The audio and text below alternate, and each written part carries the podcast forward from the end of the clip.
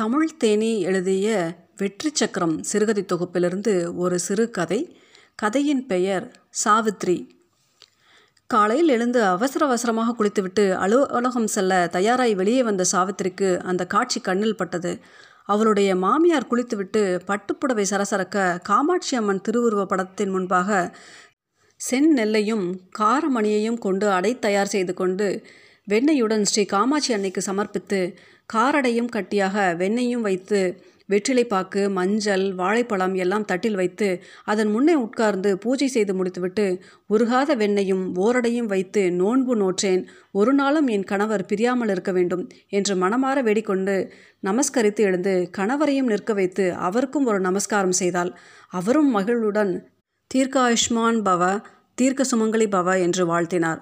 ஒரு புன்னகையுடன் அம்மா எனக்கு ஆஃபீஸ்க்கு நேரமாச்சு. நான் கிளம்புறேன் என்றபடி கைப்பையை எடுத்துக்கொண்டு சாவித்திரி கிளம்பினாள். இந்தாம்மா இந்த வித்தலைப்பாக்கு எடுத்துக்கோ என்று நீட்டிவிட்டு ஏமா ஏதோ முக்கியமான ப்ராஜெக்ட். அதுக்கு முக்கியமாக ஏதோ ஒன்று எடுக்கணும்னு சொன்னியே அதை எடுத்துண்டியா? என்றாள் மாமியார். நல்ல வேலைமா ஞாபகப்படுத்தினீங்க என்றபடி உள்ளே சென்று அந்த முக்கியமான கோப்பை எடுத்து பையில் வைத்தபடி சரிம்மா நான் வரேன் என்று சாவித்திரி கிளம்பினாள். மதியம் உணவு இடைவேளை வரை மூச்சு விடக்கூட நேரமில்லை. உணவு முடித்து மீண்டும் மீட்டிங் போகணும். அவசர அவசரமாக உணவை அள்ளி விழுங்கிவிட்டு கான்ஃபரன்ஸ் ஹாலுக்கு சாவித்திரி ஓடினாள். இன்று ஒரு புது திட்டம் தொடங்கும் நாள். வெளிநாட்டு நிறுவனத்திலிருந்து முக்கியஸ்தர்கள் வந்திருந்தனர். மீண்டும் டெமோ தொடங்கியது. மிக சாமர்த்தியமான முறையில் தன்னுடைய விவரிப்பை முடுக்கினாள் சாவித்திரி. வந்திருந்த வெளிநாட்டினர் அவளுடைய ஆங்கில புலமையும் கணினி திறமைகளும் வியந்து பாராட்டி கொண்டிருந்தனர். முக்கியமாக அவளுடைய திறமையினால் வெளிநாட்டு ஒப்பந்தங்கள் அன்றைய நிறைய ஆர்டர்கள் கிடைத்தன. அத்தனையும் கோடிக்கணக்கான ரூபாய்கள் லாபம் தரக்கூடியவை. வந்திருந்த அத்தனை பேரும் மகிழ்ச்சியாக கிளம்பினர். அப்பாடா என்று சற்றே ஓய்வாக உட்கார்ந்திருந்தாள். தொலைபேசி அழைத்தது. முதலாளி தர்மராஜ் அழைக்கிறார். இதோ வந்துட்டேன் சார் என்றபடி அவருடைய அறைக்கு சாவித்திரி சென்றாள்.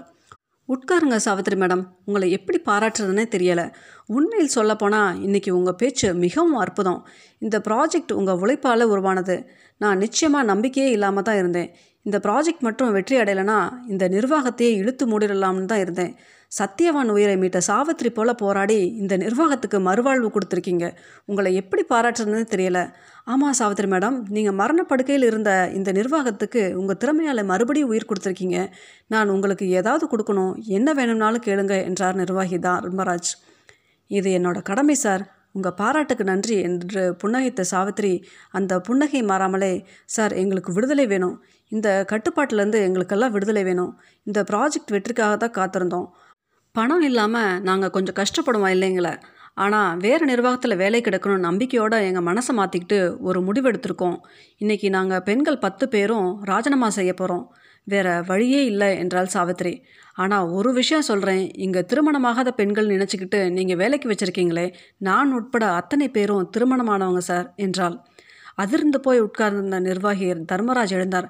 மேடம் நீங்கள் யாரும் ராஜினாமா செய்ய வேண்டாம். இனிமேல் இந்த நிர்வாகத்தில் திறமையானவர்கள் திருமணமாகி இருந்தாலும் வேலை உண்டு. அப்படின்னு நான் விதிமுறைகளில் திருத்தம் செய்ய போகிறேன் நீங்கள்லாம் இல்லாமல் ப்ராஜெக்ட் இன்னும் போயிடுமேங்கிற பயத்தில் சொல்லலை. என்னோட தவறுக்கு பிராயச்சித்தமாக நம்ம அலுவலகத்திலே வேலை செய்கிற எல்லா பெண்களுக்கும் பிரசவ காலத்து மொத்த செலவையும் மூன்று மாத சம்பளத்துடன் கூடிய விடுப்பையும் இந்த நிர்வாகம் அனுமதிக்கும் என்றார்.